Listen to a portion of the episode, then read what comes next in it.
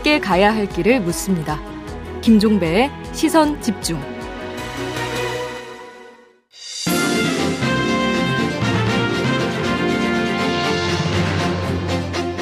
더불어민주당 윤건영 의원과 함께하는 슬기로울 정치 시간입니다. 어서 오세요. 네, 안녕하세요. 윤건영입니다. 네.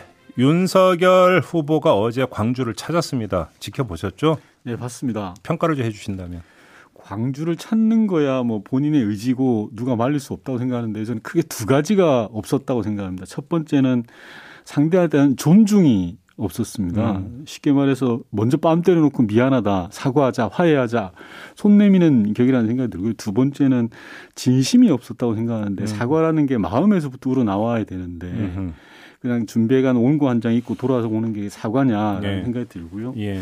결론적으로 본인 잘못에 대한 면피용 아닌가 싶습니다. 면피? 뭐 돌아보면 음. 경선 때 민심에서 한참 앞서가던 홍준표 후보를 음. 선거 막판에 전두환 씨 옹호 발언으로 보수층을 결집해서 지금 보면 뭐 얻을 것은 다 얻었다 이런 생각하고 있지 않을까 싶거든요. 어. 그래서 대구 가서는 전두환 씨 옹호하고 광주 가서는 사과하는 그런 모습, 오락가락하는 모습들에 대해서 음. 국민들이 과연 어떻게 판단할까라는 음. 지점들과 광주와 봉화는 가시면서 대통령이 또 축하나는 이런저런 일정 핑계로 안 받는 것도 선대위가 참 좀스럽다라는 생각이 듭니다. 오늘 이제 봉화 찾잖아요, 봉화만. 그럼 어떻게 어떻게 평가하세요? 뭐 그것 또한 본인의 의지고 저는 뭐 말릴 일도 아니고 권장할 일도 아니라고 생각합니다. 뭐 음. 가시는 건 얼마든지 갈 수 있죠. 음. 알겠습니다. 그럼 다시 광주로 가서 그래서 그 보였던 모습을 그러니까 두 가지 측면에서 해석할 수 있어요. 왜냐하면 이제 그 광주의 싸늘한 그 어떤 그런 반응에 위축이 네. 돼가지고 오히려 경직된 행동을 보인 것이다라는 해석도 가능할 것이고 아니면 네. 정말 조금 전에 이제 진심이 없었다. 근데 진심 어린 사과를 하고자 하는 의사가 아니라 그냥 통과 의례로 삼기 위해서 저렇게 이제 퉁쳤다. 예. 이런 어떤 해석도 가능할 것 같은데 어느 쪽에 무게를 저는 후자라고 생각을 하고요. 예. 진심이 있는 사과라면 그렇게 하지 않죠. 마음에서 우러나는 사과라면 네. 어, 종이 한 장 달랑 읽고 음. 읽고 나서 돌아가는 음. 건 아니라고 생각하고요. 철저하게 면피용 행보 아닌가 싶습니다. 그러면 그게 이제 호남을 벗어나서 전국적으로 볼 때 윤석열 후보의 선거 행보에는 어떤 그 결과를 빚을 거라고 분석을 하십니까? 지난 경선 때는 나름 효과를 봤다고 생각합니다. 보수층을 어, 결집시켰기 어, 때문에. 그러면 예, 왜냐하면 그 전두환 옹호 발언이 의도적이었다고 보시는 겁니까? 저는 전략적 판단을 하지 않고서는 그렇게 발언하지 않았다고 생각하고 오. 최소한 수습 과정에서는 예. 전략적 판단이 들어갔다라고 생각합니다. 아, 수습 과정에서 최소한. 음. 네. 그리고 지금 경선이 끝난 다음에 대통령 선거가 본격적으로 시작되는 상황에서는 네. 장기적으로 보면 마이너스라는 걸 알아야 되는데 그걸 네. 잘못 느끼시는 것 같아요. 아직까지도. 어, 그러면 이제 계속 오히려 이제 그 중도 쪽으로 그러니까 걸어 나오는 게 아니라 보수 쪽으로 자꾸 뒷걸음질 하고 있다 이런 말씀이시네요. 맞습니다. 음, 그렇게 보니까 분석을 하시는 거고. 알겠습니다. 이 요소수 사태가 있었습니다. 관련해서 유영민 비서실장이 어제 늦었지만 정부가 지난주부터 굉장히 빨리 움직여서 단기간에 대응을 잘했다. 네. 이렇게 자평을 했는데 동의하십니까? 저는 뭐 정부로부터 로서는 피치 못할 사정은 분명히 있습니다. 중국이라는 네. 외적 변수가 작용을 한 거니까. 그러나 예. 분명하게 국민들이 큰 불편을 끼친 건 또 엄연한 사실이지 않습니까? 그런 걸 같이 봐줘야 된다고 생각을 하고요. 예. 급한 불은 끈 것 같습니다. 오늘부터 해서 중국으로부터 18,000톤 기 음. 계약된 것이 들어오고 군 수송기를 긴급히 편성을 음. 해서 호주로부터도 음. 물량이 들어옵니다. 그래서 장기적으로 보면 가격 경쟁력이 낮아서 국내 생산이 중단되었던 물자가 요소수 아니겠습니까? 앞으로는 최소한의 전략 물자로 간주를 해서 일종의 안전 재고 개념을 전 도입을 해야 된다고 생각을 합니다. 네. 그래서 일본의 경제 보복이나 마스크 대란 때처럼 음. 전투가 한참 벌어질 때는 어, 지휘관을 믿고 맡겨두는 건 좀 어떨까라는 생각도 한편으로 해봅니다. 그래야지 정부가 좀 신속하게 대응을 할 수 있지 않을까 싶거든요. 근데 이런 측면은 좀그 지적을 해야 될 것 같은데 그래서 중국에서 그러니까 신호가 온 게 한 달 전이라는 거잖아요. 이게 문제가 발생할 수도 있다. 네네. 네. 근데 지금 그 청와대나 정부가 이제 움직인 거는 거의 이제 뭐 화물차 기사분 저희도 이제 초기에 다룬 적이 네, 네. 있었지만 네네.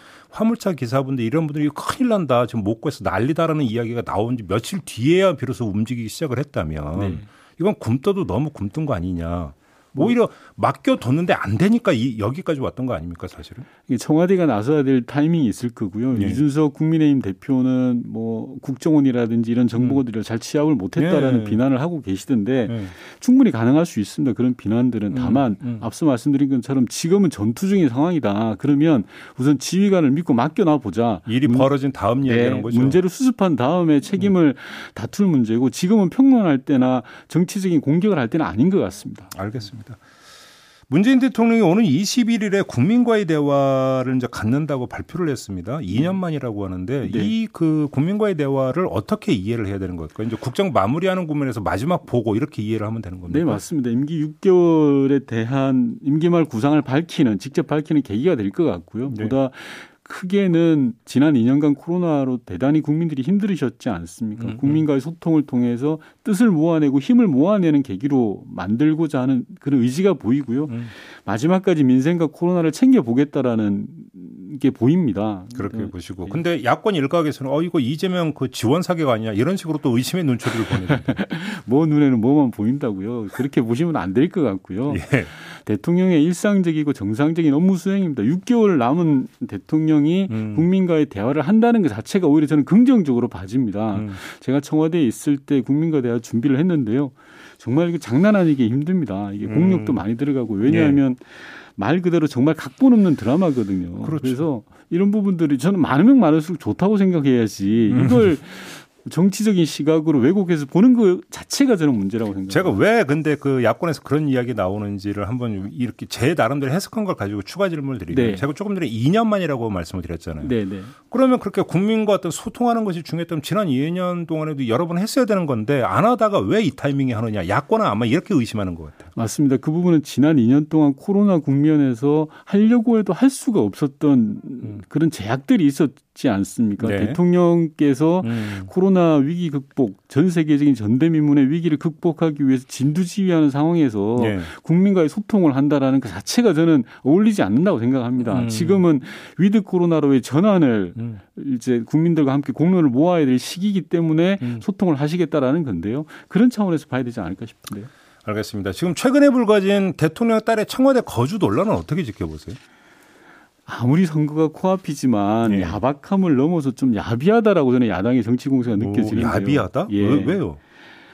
일단 법적으로 아무런 문제가 없습니다. 그리고 음. 두 번째로는 관례적으로 역대 대통령의 가족들도 청와대에 다 거주를 했고요. 네. 그리고 세 번째로는 비용 측면에서 사실 대통령의 가족은 경호 대상입니다. 음. 행정 비용 측면에서 청와대 내에서 같이 있는 게 훨씬 더 효율적입니다. 음. 그리고 이미 존재하고 있는 대통령의 관저에서 함께 생활하는 것이라 네. 추가적인 예산 낭비가 있는 것도 아닙니다. 네. 네 번째로는 해외 정상들도 마찬가지입니다. 백악관이나 크렘린궁이나 다 같이 가족들이 살고 있는 거죠. 음. 야당이 이야기하는 진짜 아파트 찬스는 따로 있다고 생각하는데요. 음. 곽상돈 아들 50억 퇴직금 받은 거야말로 진정한 아빠 찬스고 음. 아빠 찬스의 대북격이라고 할 수 있는 게 저는 이명박 대통령이라고 생각합니다. 그걸로 인해서 특별수사까지 갔지 않습니까? 조금이라도 과거에 대한 반성이 있다면 저는 얼토당토하는 국민의힘의 주장은 못할 거라고 생각하는데 좀 좀 거시기합니다. 근데 관련해서 그러면 제가 한번 두 가지 질문 좀 드려볼게요. 네. 첫째, 제 기억이 맞다면 이명박 정부 때도 똑같은 논란이 불거진 적이 있었어요. 네. 그러니까 당시 이명박 대통령의 자제가 그러니까 청와대에서 거주하고 있다 해서 지금의 민주당이 공격했던 걸로 제가 기억하는데 아니, 정확하게 특별수사로 보면요. 네. 당시에는 혐의점이 달랐습니다. 음, 달랐습니까? 예, 어떻게? 이명박 대통령의 아들의 전세 금을 음. 청와대 직원들의 계좌로 보내줬다라는 음. 게 있고요. 음. 그리고 사저를 구입하는데 음. 이명박 대통령이 퇴임 이후에 사저를 구입하는데 음. 사저 구입의 주체가 음. 당시에 이명박 대통령의 아들이었다라는 네. 거고 세 번째는 어, 그 대통령의 아들이 구입하는 사저의 평당 단가가 음. 터무니없이 낮았다라는 음. 의혹을 받고 있었기 때문에 특별수사까지 갔던 사저 구입 말고 네. 그러니까 청와대 거주 논란이 그때도 불거진 적이 있었던 걸로 제가 기억을 하거든요. 그건 좀 한번 확인 좀 해보도록 네. 하고요. 너무 거슬러 올라가서 질문드리기 약간 좀 뭐하긴 하지만 그래도 네. 재미로 예. 조선 시대에도 예. 대군이나 공주도 결혼하면 궁궐 밖으로 나갔거든요. 이건 어떻게 봐야 되는 겁니까? 저는 대통령의 사생활에 대해서는 일정하게 좀뭐 음, 보호될 측면이 있다라고 생각을 하고요. 음. 어, 솔직히 말해서 딸이 친정에 와서 있는 거지 않습니까? 예. 그런 좀 인간적인 면까지 그렇게 정치적 공세의 대상으로 삼는 게 음. 야박하다라고 말씀드렸던 겁니다. 야당의 모습. 그래요. 네. 알겠습니다. 자, 민주당 선대위 이제 합류하셨죠? 네, 직접 맡으셨던 걸로 제가 이제 보도록 봤는데 네. 어떻게 이제 선대위 이제 합류를 하신 소감이 어떠십니까? 어떻게 돌아가고 있는 것 같아요? 아무래도 이게 의원이 160명이 넘다 보니까 그러니까요. 전원이 지금 선대위에 예, 들어간 예. 거잖아요.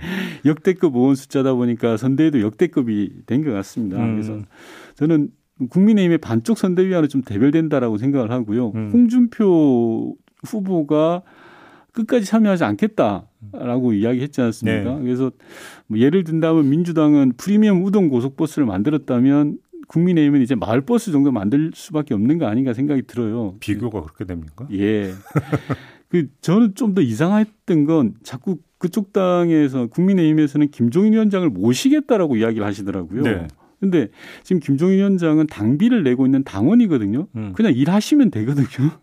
모실 대상이 아니라고 생각하고 예. 그리고 중요하게는 패배한 분입니다. 일종의 패장이죠. 작년 총선에서 민주당의 이해찬 대표랑 맞서서 선거 사령탑으로 했다가 선거를 패배하신 분인데 모셔온다라는 것도 전 잘 이해가 되지 않았습니다. 어 그래요? 네. 그러면 한번 이렇게 그러면 김종인 총괄 선대위원장 체제가 된다 하더라도 네.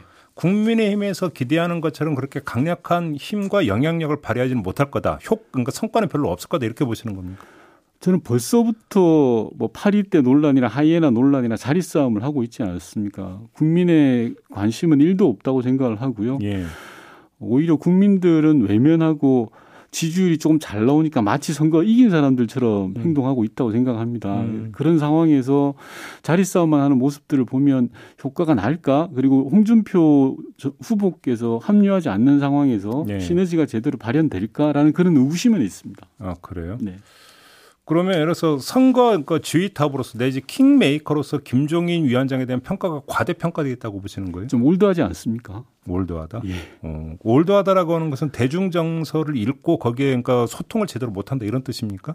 그런 것도 있고요. 예. 지금 바뀌어 있는 세상 그리고 20, 30대 소, 요청 이런 음. 것들 제대로 저는 발현하지 못할 걸로 생각합니다. 그렇게 네. 보시는 거고요. 네. 그러면 민주당 선대위는 지금 잘 가고 있는 겁니까? 그러면 반대로? 아까 말씀드렸다시피 민주당은 프리미엄 우등버스라면 이제 국민의힘은 마을버스라고 했지 않습니까? 근데 마을버스 분들이 기분 나쁠 아, 당연히 저는 마을버스를 폄하하는 건 네, 아닙니다. 네, 이제 네. 마을버스는 정말 서민들의 손과 발이기 음, 때문에 음. 다만 속도를 내고 편안함이 있어서 차이가 있다라는 뭐 좌석의 차이는 있겠죠. 예, 네. 그런 거고요. 음. 버스가 제대로 가동되기 위해서는 기름도 넣어야 되고 정비도 해야 됩니다. 이제 음. 실핏줄 같은 조직들이 움직여야 되는 거고요. 음.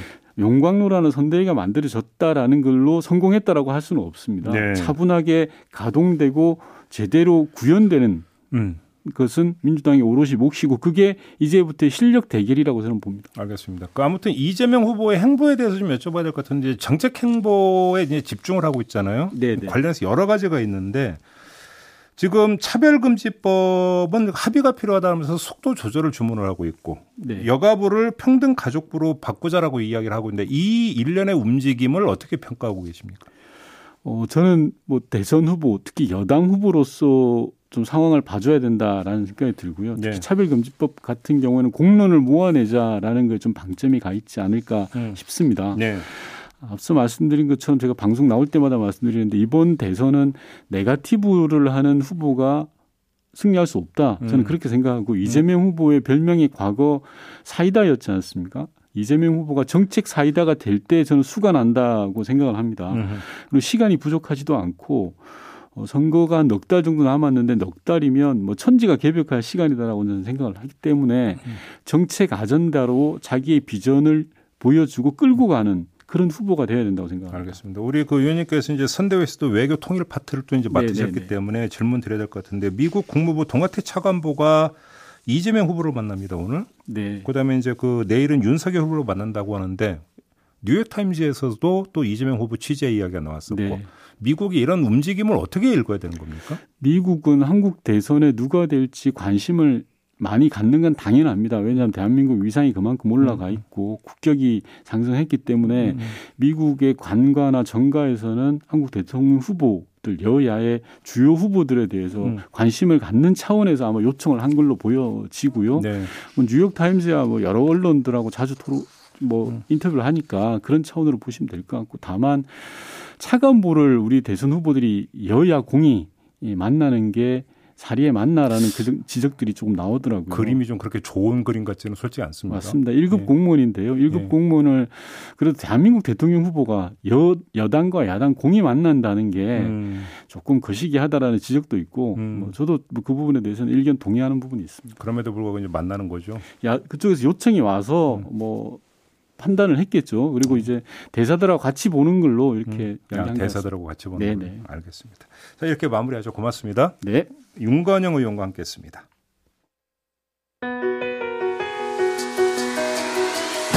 날카롭게 묻고 객관적으로 묻고 한 번 더 묻습니다. 김종배의 시선 집중.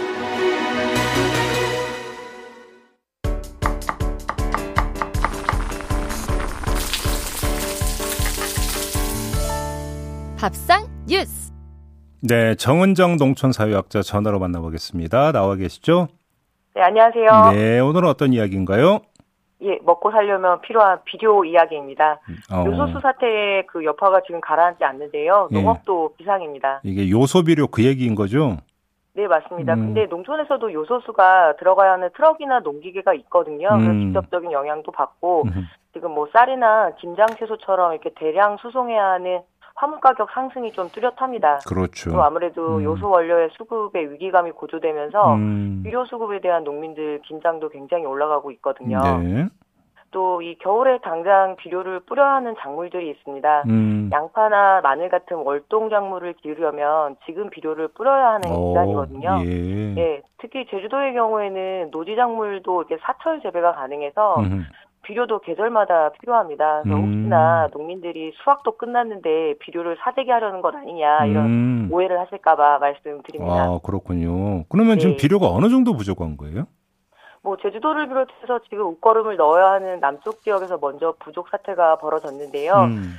제주도 같은 경우에는 이 농업 집중 지역인 서귀포시에서 지금 20kg들이 한 8,000포대가 5일까지 남아 있었는데요. 예. 지금 아마 비료 창고가 텅 비어 있습니다. 어허.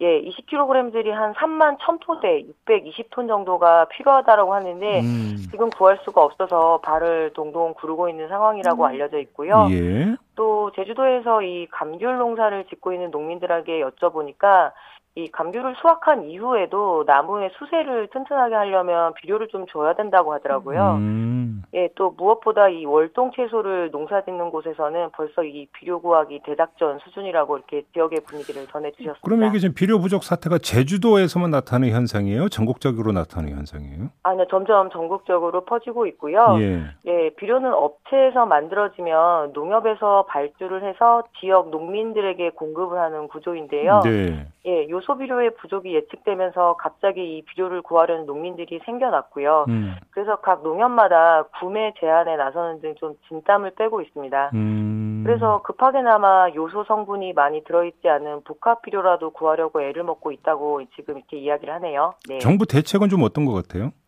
예, 일단 농식품부는 확보한 요소 비료 물량이 최소한 2월까지는 부족하지 않다는 설명입니다. 예. 현재 3만 5천 톤을 확보한 상황이고 음. 동계작물을 재배하는 데 필요한 수요량이 약 1만 8천 톤이니까 지금 두 배 가량 확보하고 있다. 그래서 당장 공급 부족 현상은 없을 것이라고 이렇게 전망을 발표했지만 예. 아무래도 이제 농번기가 시작되는 3월 이후에 필요한 물량을 확보하겠다라고 해도 농민들은 불안한 거죠. 그래서 음. 지금 좀 이렇게 수보, 수, 뭐라 그러죠? 확보를 하려고 애를 쓰고 있는데, 예, 예. 예, 이 비료 원료 수입국을 중국 그리고 외에 이제 바레인이나 카타르 이런 사우디 등 이제 수입선을 다변화하고 음.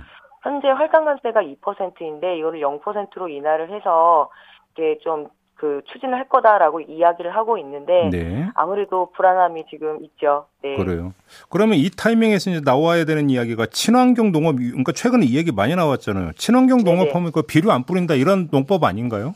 네, 뭐 현실은 한국이 화학 비료 사용량이 전 세계에서 가장 높은 편이긴 합니다. 네. 그래서 이 탄소 중립 시나리오에 따라서 줄여 나가야 하는 것은 분명하거든요. 음. 예, 하지만 이 친환경 농업이 비료를 아예 안 쓰는 건 아니거든요. 어. 예, 비료는 쓰고 농약을 쓰지 않는 무농약 단계가 있고요. 어허, 어허, 예, 그리고 음. 과수는 사실은 무농약만 하는 것도 되게 대단한 일입니다. 음. 또 유기농업의 경우에는 화학 비료까지 투입하지 않지만 이 유기질 비료라고 해서 유기농업 투입 자재들을 쓰고 있습니다. 음. 예, 다만 이 친환경 농업은 강제가 아니라 권장되어야 하는 그렇죠, 일이고, 그렇죠. 예, 음. 또 기술적인 지원이나 행정적 지원까지 맞물려야 되는 일인데, 음. 아 현실적으로 고령의 농민들은 그동안 이 비료에 의존을 해왔고요. 음. 또이 친환경 농업이라는 게 엄청난 노동력이 들어가야 되거든요. 그렇죠. 예, 예 그래서 단기적인 해결 방안은 아닙니다. 그럼 어떻게 해야 될까요? 그러면?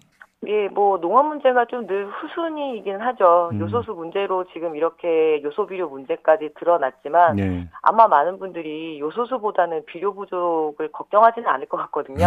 예. 예, 근데 먹거리 분야도 매우 중요합니다. 음. 농산물이 생산되어도 이거를 실어서 도시로 올려보내야 하는데 음. 이런 물류 대란이 생기면 당연히 최종 소비자 가격에 반영이 될 겁니다. 예. 또이 먹거리의 단계별 복잡한 요소가 굉장히 개입을 많이 하거든요. 음. 그런데 막상 이렇게 소비자가 살 때는 밥상 물가가 왜 이렇게 뛰었느냐라는 음. 게 원망이 높아질 테고요. 음. 아, 그래서 위기는 위기이지 이렇게 이걸 함부로 기회라고 말할 수는 없을 것 같습니다. 음. 그래서 저도 이제 지금 좀 이 추이를 좀 지켜보고 있고요. 네. 또 정부 같은 경우에도 지금 좀 난감합니다. 올해부터 이 화학 비료 를 대체할 유기질 비료 알겠습니다. 지원 사업을 음. 예산 그 지자체로 떠넘겼거든요. 그래서 그 알겠습니다. 그 부분이 좀 난감합니다. 예. 이렇게 마무리하죠. 고맙습니다. 네, 감사합니다. 네, 정은정 농촌 사회학자였습니다. 네, 시선 집중 2부 이렇게 마무리하고 8시 3부로 이어가겠습니다. 잠시만요.